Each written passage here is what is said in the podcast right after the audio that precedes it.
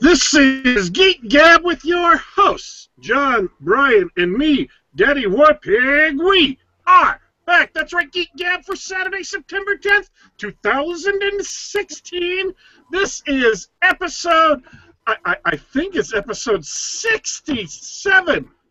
No, wait, it's episode 68. 68 of these episodes, if you can believe it. We have done this 68 times. Far too many times for any reasonable person to have to sit here and do. By the way, John, speaking of things that have gone on way too long, how was your work week? Uh, it's been a, a, slow one. It's been a good one though. Uh, I got back into the groove two weeks in a row of solid D and D play. Uh, played for play, played for four straight hours, and uh, and um, got a couple more episodes of Stranger Things in. It's been a great, great week. How about you guys? Now, see, I remember tweeting out that I had not watched the debates uh, because I was busy playing Fallout 4 and watching Batman the Animated Series, and then you had tweeted out that you were doing something completely different during the debates. What were you doing during the debate? Well, I said I was playing Dungeons and Donalds, of course. Uh, Which is a great, great Twitter account if you're uh, a fan of D and D or a fan or hater of uh, Donald Trump. It's a great, it's a great uh, comedy account. Um, no, I was I was playing. I have an after work game uh, that I do with some coworkers. Um, uh, who who are slowly becoming regular gaming pals, and so I did that instead of you know pay attention to possibly the future of our nation. Was uh, is there anything new or disastrous that has gone on down that people might find uh, funny? I no, it's been slow. In fact, in fact, the uh, the team uh, doesn't miss a single secret door. So they've been exploring all the crazy secret uh, uh, nooks and crannies of uh, of the uh, of the uh, big dungeon that I've got set up for them. It's uh, it, it's been a little slow. I haven't killed the mage again yet. Okay, well, uh, we will keep that in mind. By the way, folks, I think our audience is sitting on the edge of our seats, waiting to hear of a of another time when the mage gets taken down and slaughtered. So, uh, now, Brian, I know uh, I know you have an anecdote from this week because again, I saw that on Twitter as well. Um, something about a, a cafe and uh, uh, squeeing. Do you want to do you want to relate that anecdote to the audience? Oh, you're talking about where I ran into another rider at my uh, Dragon Award celebration party. Was that at the award celebration party? Yeah, I got oh, some family. Sorry. okay. yeah, I got some family and friends together at a local pub around here called Richards, one of our favorite watering holes, and uh, I was presented with because uh, I do not have my Dragon Award for Soul Dancer. It is probably currently in New York with Declan Finn, or slowly making its way through the U.S. postal system to my mailbox. So my mom actually went down to Hobby Lobby and had this beautiful framed certificate made up with the, the cover of Soul Dancer and like the, the front page from the Dragon Award website explaining what the award is and we had a great time. But during a lull in the conversation, uh, I was walking back from the bathroom, and this lady sitting at a booth with this dude just kind of reached out and grabbed my arm and said, "Wait, wait a minute, excuse me. I couldn't help overhearing. Are, are you a writer?" I said, "Yeah, hi, I'm Brian Niemeyer," and gave her my business card. And she said, "I'm a local author. I'm still wondering about how to approach getting published. I'm almost done with my first manuscript." And you know, she asked me for some pointers, and I told her to go ahead and email me, and then found out later that uh, she had uh, tweeted out when something along the lines of when eavesdropping pays off, and you end up meeting Brian Niemeyer, like I'm something important. So that was fun. Um, speaking of Declan Finn, to interrupt Brian really quickly, um, Next week, our guest is Sky Hernstrom, and the week after that, our guest is Declan Finn. Um, so we are we are getting chock full up with guest after guest um, on the Gab here. So if you know people who are fans of either of those writers, let them know they will be coming on the show.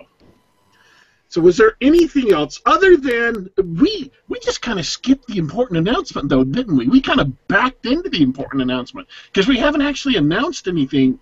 We haven't actually announced that on the show, have we? No, we haven't talked about it. It's oh, been, it's, it's been a long, long, lonely week. do, do you want to now that we've completely spoiled the announcement with a with a uh, with a story? Do you want to announce the actual announcement? Sure. If it's what I'm thinking of, and if not, I'm gonna You, look you like could a huge idiot. But I'm gonna go ahead. you could maybe try to put a little bit more excitement into your voice. It. I'm just suggesting. I'm just saying. This is, this is Brian. He's gonna play it cool. I am excited. What are you, what are you talking about? This is his excited voice. This Yeah. is Brian's excited voice. No, no. What I am is just really tired because ever since this happened, I've I've had a lot of chainsaws to juggle. But no. So after, okay, I got to set this up because as you guys might know, my friends were kind enough and had enough faith in me to nominate me for the John W. Campbell Jr. Award for Best New Writer, which is given out at the Hugo Awards. For those few of you who don't know the results of that contest, not only did I finish last, but I finished last behind no award. So actually, out of five possible slots, I finished in sixth. Okay? So that is not only a clear signal from the typical WorldCon voters that I'm not welcome at the table, I'm not welcome at the kids' table. They set me up Lady in the Tramp style out in the alley on like a used power company spool or something. Now, normally I don't care, but the thing is, I work for my readers. They they are my patrons and sovereigns. I do not brook insults to their honor. So I went ahead and I, I I'd done a couple of posts um, promoting the dragons, but I really was only kind of half-heartedly campaigning for Soul Dancer, which got nominated for a dragon, by the way, because I didn't think there was a chance I was going to win. I was up against Declan Finn and Cherie Priest and a couple of traditionally published authors with big followings. But after this, I was like, no, no, I'm going to win this now, because this this creates an underdog narrative, and it just goes to show that all of the claims that the, the Chorfs at Worldcon do not understand storytelling are true, because they didn't see me coming here. so, yeah, I put up a series of uh, tweets and blog posts and said, yeah, you know, they they made us finish six out of five. Let's serve them a nice tall glass of shut up and win the dragon. And that's what happened. So you guys did it uh, for my readers out there. This is your victory. I did it to honor you, and I dedicate Soul Dancer's win for best horror novel at the first ever Dragon Awards to you. Best horror novel? They have that now? Uh, horror. Oh, oh, oh, oh. Hey, that's actually really great. Congratulations. Yeah, Also- the other ones, the Hugos would be the, the other one. Um, So, um, congratulations to Brian on winning uh, the inaugural Dragon Award for Best Horror Novel. Um, and congratulations also. Did, did I say this last week, John? Did I go over like the four big winners last week? The four people I actually cared about? Uh, I don't think we talked about it actually. Oh my word! Okay, I did it on my blog. I just want to say this: uh, the four people I actually care about who won Dragon Awards, all of them are friends of mine or good friends of mine, and all of them have been on this show. So for aspiring writers out there, apparently the secret path, the unknown path to winning a dragon is to come on Geek Gab. That is apparently the inside track. Um, because without coming on Geek Gab, I absolutely utter, utterly sure that relative unknowns such as Larry Correia and John C. Wright and Nick Cole would never, ever, ever have gotten the massive audience necessary to score a win on the Dragon Awards. well, in the meantime, we have a guest here. Congratulations to those three, and uh, we do have a guest. Do you uh, do you want to introduce our, our guest? By the way, folks, we, we have a division of labor here. Uh, our guest is a writer, so this is how it works. Brian read her book for this week, so one of us would know what they were talking about. I got to know general geek culture so we could converse on that level. And John gets to be quiet because he doesn't read or write. He plays video games. That's how we agreed to divide the labor for this week. Next week, I'm reading the book so that one of us knows what we're talking about. Brian is keeping up on geek culture so he can interact with the guest. And once again, John plays video games so he can be quiet every comment I make in chat is pure serendipity. We're talking monkeys at the keyboards here. That's true. John is keeping track of of, uh, of our chat this week. So, Brian, Susan McPhail is our guest this week. She is an author. She is a published author who people pay for her books, unlike certain people who are handing out free advice on Twitter. Damien of The Guardian. Give us a great introduction, Brian. Yes, it's my pleasure to introduce to you author Susan McPhail of Silver Empire Publishing, run by my good friend Mr. Russell Newquist. And her book is Treasures of Dodorzeb, The Origin Key, a smart mix of fantasy and historical fiction. So take it away, Susan. Well, hello, boys. Glad hello. to be here. And uh, I, I'm just fascinated and just I've been laughing myself silly listening to you guys. So you know, I'm not even sure what I would like to even talk about tonight. It's just too much fun listening to the three of well, two of you and John. I know you're there. Wow. But uh, other people can hear you now. oh, but it's it's very nice to be here. Thanks for having me. And thank you so much, Brian, for actually taking the time to read my book. It, uh, it means a lot from someone who is a Dragon Award winner to say that they enjoyed my very first novel. Uh, it's and and now that I hear, I, I just heard recently through the grapevine that an appearance on Geek Gab is a prerequisite for winning a Dragon Award. So I now have higher hopes than I've ever had about this writing career that I'm I'm trying to get off the ground it, it is all about your state of mind. That's a good start. well, you know, go big or go home, so I'm going to give it a shot. Who doesn't need a whole dragon, right? have you seen the uh, Have you seen the awards, John? I haven't. Uh, oh, you mean the actual the actual physical objects? Yeah, the trophy themselves. They're gorgeous. Yeah, they're like like crystal tears with dragon's blood or something. And I'm not sure what they're mm-hmm. supposed to represent, but they Fire. look cool. They look like flames. They're they're gorgeous. Oh, flaming awards. Mm-hmm. You know that sounded that sounded a lot less gay before you started talking about them. I just have a way with words. It's amazing I'm not an author yet. So, um, historical fantasy mixed with historical fiction. Yeah, a little bit of sci-fi thrown in. It's it's got a lot of flavors to it, but uh, for me it works. If I can give you a quick synopsis, maybe, or Brian, if you'd like to do a quick synopsis. No, you you go ahead. You're you're okay. the author. I'm the author, and you know how it is when you've written something and it's so hard to describe it to someone, and you're standing there and there's a person potentially who would buy your book if you could only find the right words to describe it. Uh, that's kind of where I find myself these days, but I'll give it a shot. Uh, it takes place in third century in Persia, starts in Persia. There's a warrior prince who is on a quest to find a criminal who has attacked the king of the Persian Empire and nearly killed him. In the course of the quest, the prince discovers a hidden kingdom that has kept itself isolated from the rest of the world and of course, he's tracking the criminal, and so he thinks that this kingdom is hiding the criminal. But what they're actually hiding is a lot more interesting than just giving refuge to some murderous person.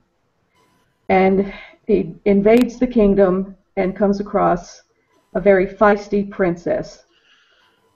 And it's not as Disney as it sounds, but you know, this, this is me. This is what I would like to write. So at some point, he and the princess must decide if they're going to either be enemies or become allies and solve the mystery of what's actually going on with the criminal who is wreaking havoc in the region. And there is the synopsis of my book. Well done. Now, a, question I had. So, this book is intended to set up a series, correct? Yes, it is. Okay. Well, what, what are your plans for the series tentatively? Uh, well, at the well, I don't want to give away the end of the first book, but Right. there's um, the plans for the series are basically that the same core group of main characters are going to continue to have further adventures, and there's an awful lot of um, this the secret stuff that's in the hidden kingdom will come to light a little bit at a time, and we may actually find out the origins of where these people came from who have all these secrets. So there's there's a lot of different ways it could go and I'll have to practice a little bit more before I get really good at describing what's going to happen in the next book without giving away what's in the first book. So bear with me on that. Oh, absolutely. So have you done like uh, book signings or readings at cons or Q and A's and stuff like that yet? Uh, no readings yet. Uh, we did do a, sort of a small local event where we had a book launch party, and I did a, a, some signings and things there, and lots of picture taking, and people wanting to pose with the author, and this and that kind of thing. And I actually felt like a published author when we did that. That was a lot of fun. Are there any really, really dumb questions you got asked? Um, well, I wouldn't want to describe any question as a dumb question, but I was left a tiny bit speechless by the young lady that asked me, "Well, is this ever going to be in hardback?" and because we were selling paperbacks, and of course it's available on Amazon.com for um, you know in both ebook and paperback version, and I'm thinking, you know, I, I am I have achieved the highest mountain. You know, I have published a book. You can buy it and hold it in your hand. You can get it on your Kindle. And somebody is asking me, will this ever be in hardback? And I'm thinking, what century are you from? You know? but I, I wouldn't say that was a stupid question, but it did make me ponder, like, oh my God, is there still something I haven't done correctly yet? You know, well, maybe if there's a second edition, maybe, you know, I'll get two or three printed in hardback, put one on my own shelf. I don't know. But uh, no, as far as stupid, when you're to, to my way of thinking, if you're writing science fiction and fantasy, the kind of stuff that we tend to come up with is there's nothing stupid out there. You know, I mean, to a lot of people who don't enjoy reading science fiction and fantasy, what we write is probably, you know, they might see it as sort of irrelevant and a little stupid, but you know, if you love sci-fi and fantasy, there's nothing that's stupid because anything can be made plausible if you write it correctly. I think. There's an old saying that the verbal description of the plot of any piece of speculative fiction just sounds completely moronic. I, yeah, I can go with that because yeah, it makes sense to me. Yeah, I, I mean, think So- about it. Far, farm boy on a desert planet follows a couple of sassy robots to rescue a princess from a giant space moon and their lasers and laser swords. So we- Yes, but that's. Go, go ahead. oh no, I- please. I, I was just going to ask a question. If the if the I have a question ready, if the conversation falters. I was going to say you ruined that description with the laser swords at the end because I'd read anything with laser swords. Aha. You- It sucks. It's really terrible now. Can I? get- I'm going to complain for just a second. A No, no. Complaint. Um, laser swords have been around forever. They're part of like the Buck Rogers serials in uh, old time movie serials from the 1920s and 1930s. They're part of a whole bunch of stuff, but they kind of fell out of uh, popularity during the 50s and 60s, and now they're simply stamped with the Star Wars seal. So that if anybody uses laser swords, they're quote unquote ripping off Star Wars, even though the fact is that George Lucas took them from the scads of works that used to have them, and it's kind of irritating. Because I would love to use laser swords in all kinds of stuff. That was my complaint. I did not know that. That's terrible. Hmm. Is it time to question now? Have I adequately killed the conversation to open up the uh, to surreptitiously open up the route for my own question now? Oh, in- in Please, only the way you can, ask. Daddy Warpig. Um, the question is, my question is this: When did you decide to um, throw away financial security and sanity to pursue the rab to to jump down the rabbit hole of a writing career, um, and why? why? Because I've been like like a Well, I've been a sci-fi geek pretty much my whole life, and at there just came a point in time when um, I, you know, I had been working full time and I had enjoyable jobs, and then I had some jobs that were less enjoyable, and the last uh, full time job I had sort of uh, went away, and I had a little bit of time on my hands, and I'm still into you know reading sci-fi, reading fantasy, going to the movies, seeing what superhero movies, seeing everything, and it's one of those things that well you know I think I might have some entertaining stories to tell myself, and so I thought you know I'm, I'm I'll give this a shot. I'll see what comes of it, and over the course of writing a novel where I was actually learning how to write fiction as I was trying to write the novel, so that's why it took forever, but um, it was fun. I invented characters, I had conversations with my characters, and they would they would reply to me, you know, so I think you know the, the imagination was really working well or else I am certifiable. Either way, I have a book out of it.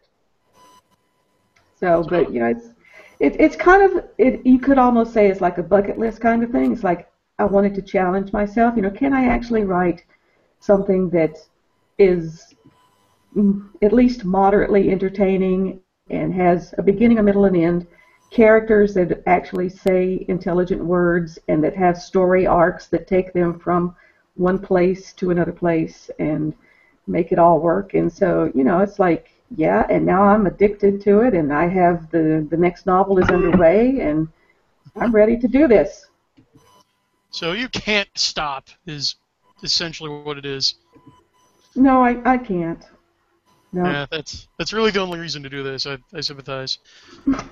I'm curious about the writing process that went into the Origin Key. How much historical research did you do? Tons, tons. Um, I started out my adult life in college as an archaeology and anthropology major.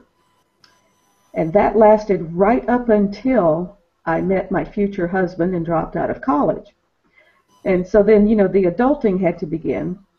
And so that took up a, an awful lot of time for several decades and raising children and then, you know, looking forward to the grandkids and everything. And, and, uh, it's, it's, but it's something that has never left me. I am such a huge fan of the Indiana Jones series because he was an archaeologist.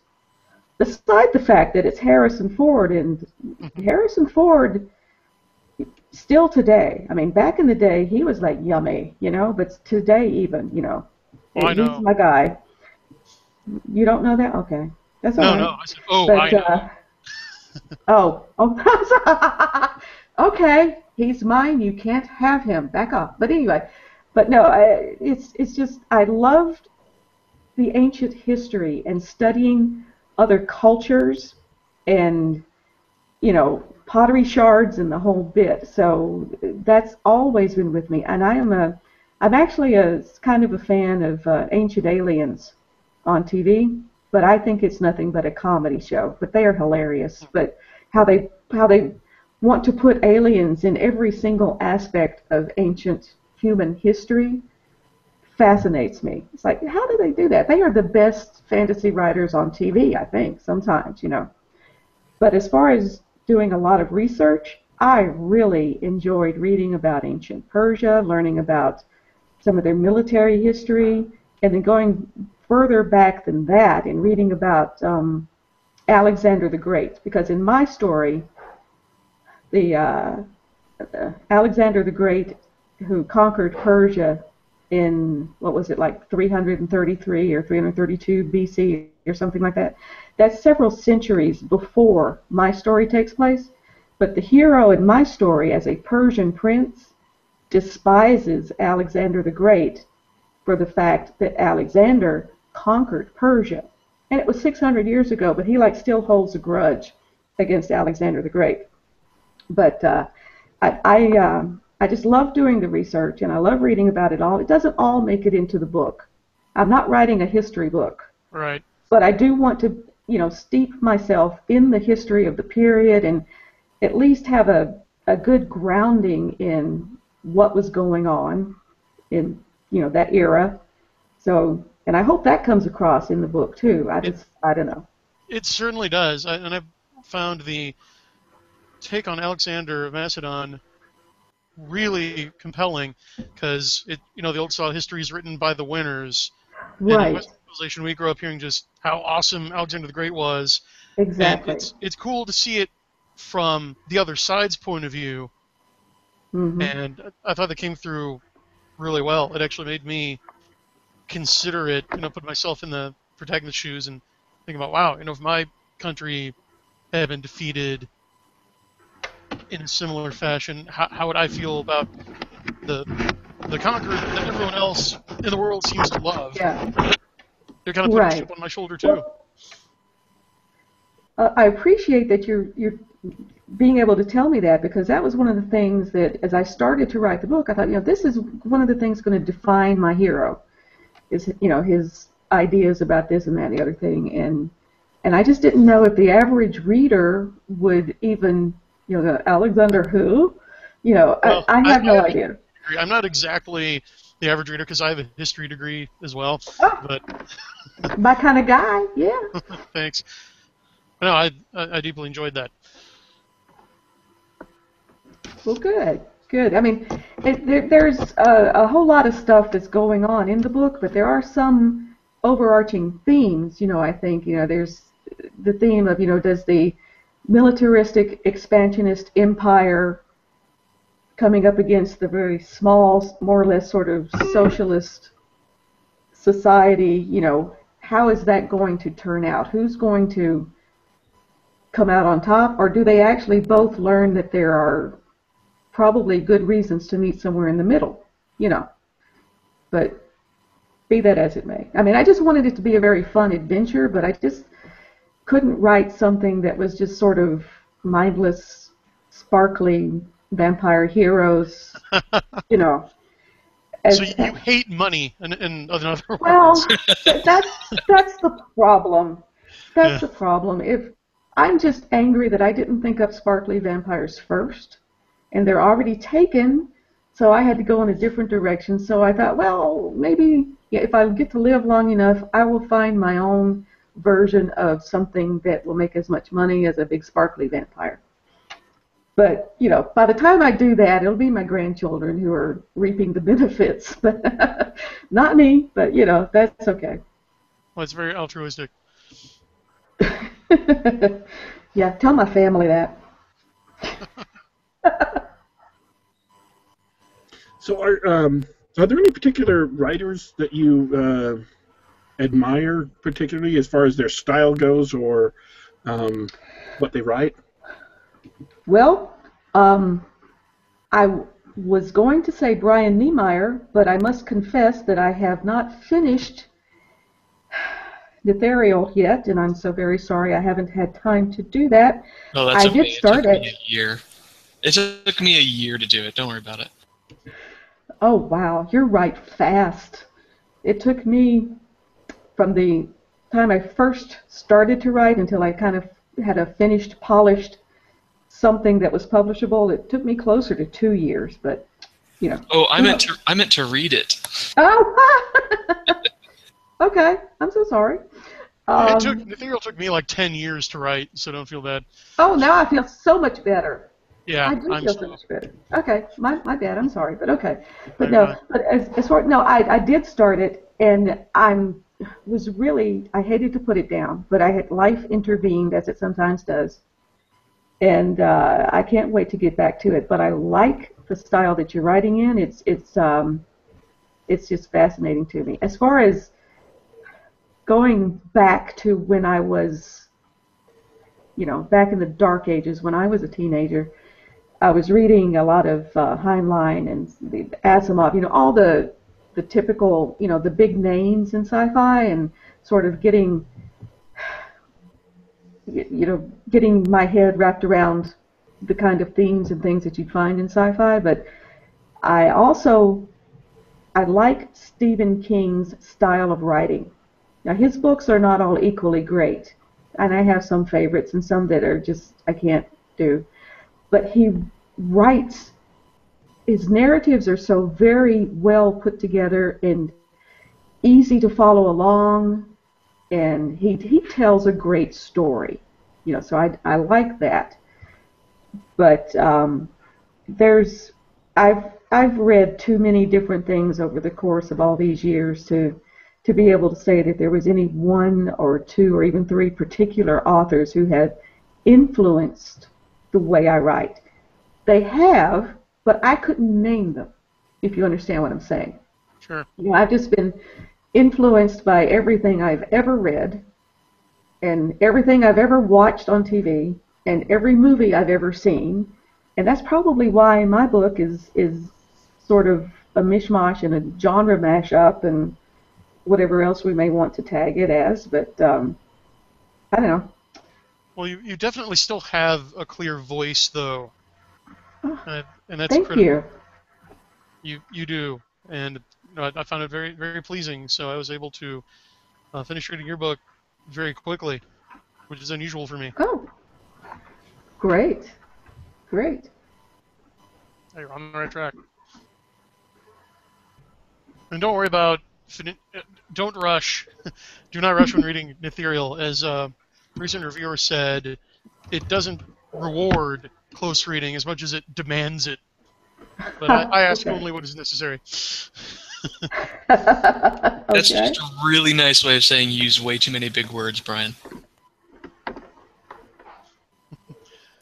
Uh, try to Are you supposed right to be word. speaking? Oh, wow. Back to the quiet box.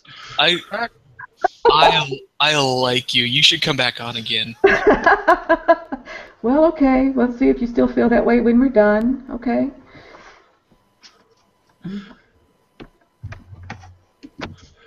How come nobody told me that the next Larry Correia and John Ringo e-arc for Monster Hunter Sinners was out? Nobody told me that anywhere.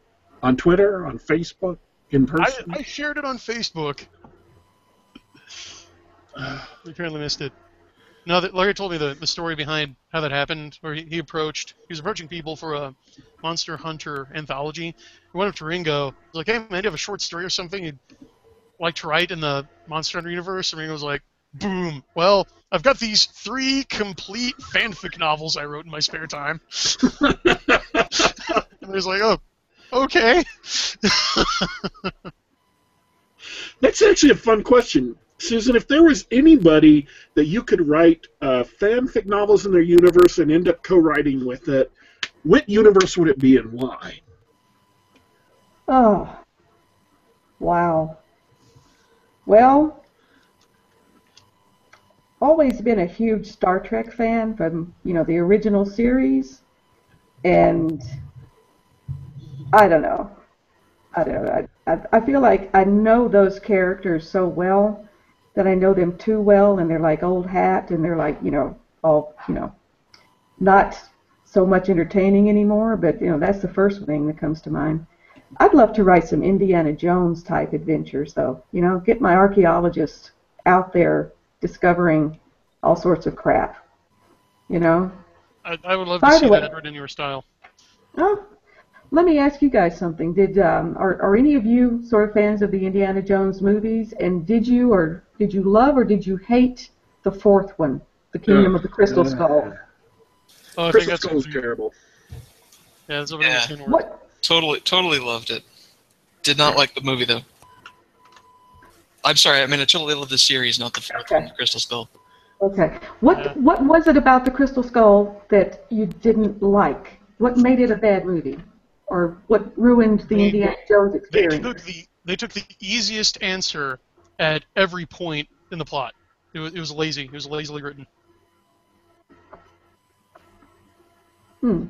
Okay. For for me, it was the character itself. Um, I- Indiana Jones wasn't quite the you know the same old Indiana Jones. You know, he he got a little older. He lost a step. It it um, and it was a little too much um, Halloween. A little too much Halloween costumes, sort of plastic swords fighting. If you know what I mean.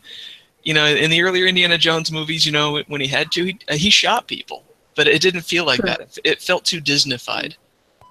there there was way too much CGI, and along with the CGI and along with it, it was the George Lucas problem that really blighted many of the action scenes in the uh, prequel trilogy, which was too much stuff happening too fast. Mm. Um, threw the audience out of the action. It feels unreal. Your brain Mhm. can't accept it. It doesn't feel like it it was actually happening.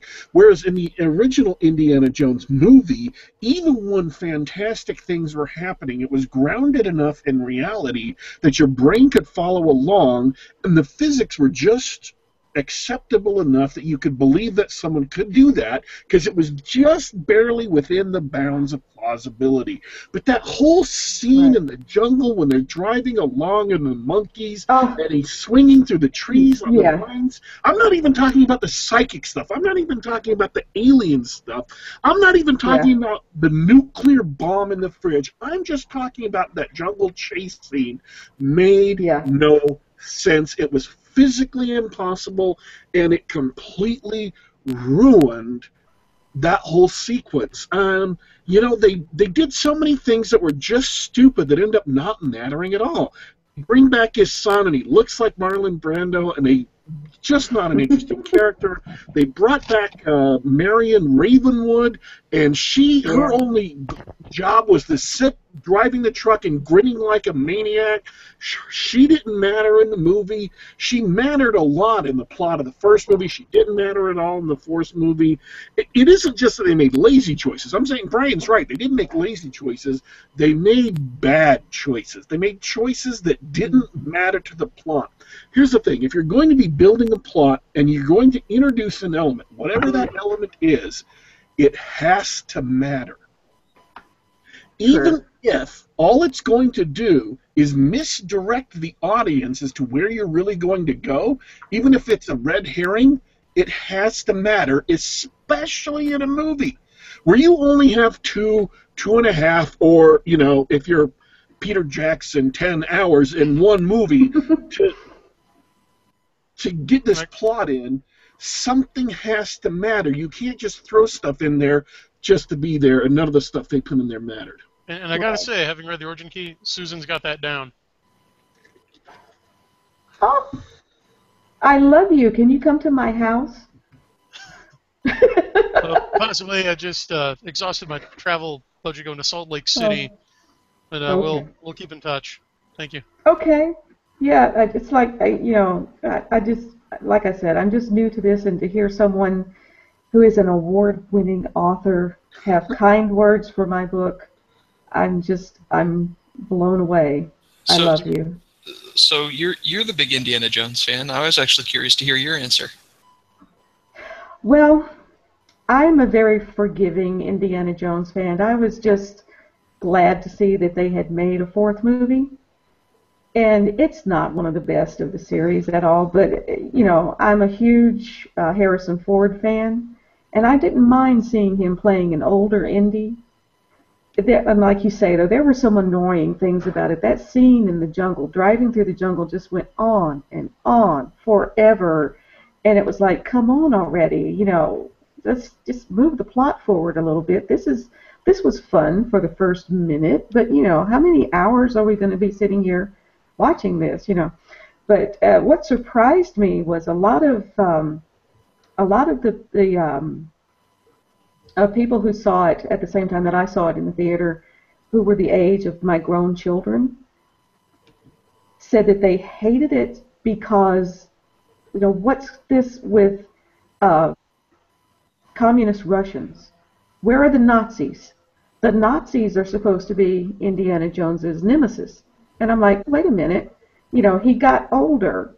He can't keep playing Indiana Jones at that age, so it makes total sense that he was older, and now the new threat was not the Nazis, but was, you know, communists from Russia and mind control and this and that, you know, and the bomb and all that kind of stuff. So the historical setting of it to me made total sense, and and I, you know, I liked that aspect of it that they had let Indiana Jones age into an era where they, you know, the world still needed him to look out for us, I guess, you know, and do his thing as an old man. But you know, I I do agree with a lot of the criticisms of the movie that there were just, you know, plot points that were like, you know, what are they doing? And and but overall, I'm just too big of a fan of Harrison Ford and Indiana Jones to find too much fault with it. So, it, so I can't. That, no, that sounds really good. I, I want to know if if I could if I could uh, rephrase that. It sounds like you might agree with the fact that uh, while it was a bad movie, it wasn't a bad continuation of the Indiana Jones story. Like you, you found right. the whole thing plausible. Right, right. You know, basically. Well, I'm not sure I find. Well, you know, I, I could find aliens made of crystal plausible. Like I say, if you write it well enough, anything can be plausible. But you know, yeah, it's it's it was not the best movie in the series by a long shot, but I was just happy that there was another one, you know? So, yeah. Yeah, I, I might phrase that as it was a decent premise with a poor execution. Okay, there you go. I can agree I, with that. I was excited to see it. I was excited about atomic age, sci-fi, kind of, uh, kind of 50s era Indiana Jones. Yeah. You know that that idea is appealing, but yeah, like Daddy Warpig, I I gotta agree they they flubbed the execution. Yeah. Yeah, it could have been better. Could have been a lot better. But that's as far as I'm willing to diss. Okay. That's that's what they're gonna say about about. Uh, that's our tagline now for the Geek Gab. Daddy Warpig in the Geek Gab. It could have been better. oh, no, no, no, no. No. I'd like to see William Castle direct an Indiana Jones movie then. That'd be interesting. So I'm Um, not familiar with William Castle. What has he done? Oh, he did um, the Tingler and House on the original House on Haunted Hill. Ah, okay. This guy was always kind of Ah, chasing Hitchcock. And, gotcha. Now I know. Okay. yeah. Yeah. All right. Do you? Uh, we are out of time. Do you have any any final words for the uh, audience? Um, my book, The Treasures of Dodrazeb, The Origin Key, is available for sale on Amazon.com. It's available in both paperback and as an ebook, and we'd love for you to please get your copy and then leave me a review on Amazon. Yeah, it's And, uh, very important. I cannot we- stress that enough. We will put a link to the novel in the description. Thank you so much. That's awfully sweet of you to do that. Brian, any last words? Yes, well, since we have authors flogging their books, uh, my Campbell-nominated book, Nethereal Soul Cycle Book 1, is currently available. Kindle and in paperback, as is the Dragon Award winner for Best Horror Novel, Souldancer, the sequel to Nethereal. And I invite you to purchase those books, and if you've already read them, please leave an Amazon review to inform other readers' choices and give me feedback, which helps me improve my writing. Any last words, John? Uh, thanks for listening, and thank you so much for joining us, Mrs. McPhail. It's been great. Oh, thank you so much. All right, we appreciate uh, appreciate coming on the show. It's been a lot of fun. All right, folks, this is Geek Gab for Saturday, September 10th, 2016, episode 68, Super Susan McPhail Saturday. Uh, as always, we broadcast live on YouTube, so you can join us in the chat. You can also catch us on iTunes. Subscribe to us through iTunes if you want to listen to us on your favorite iDevice. Just do a search for surprisingly enough, Geek Gab. You can also uh, look to us on SoundCloud if you want to listen to us on the web uh, instead of on YouTube. Again, do a search for SoundCloud, and we are do a search for Geek Gab on SoundCloud, and we are available in the Google Play Store. Multiple, multiple platforms available for you because that's how we roll.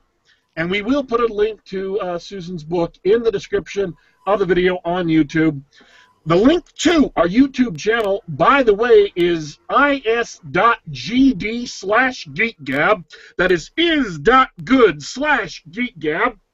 And that'll take you right to uh, where you can listen to any one of our 68 scintillating episodes. Thanks for tuning in, folks.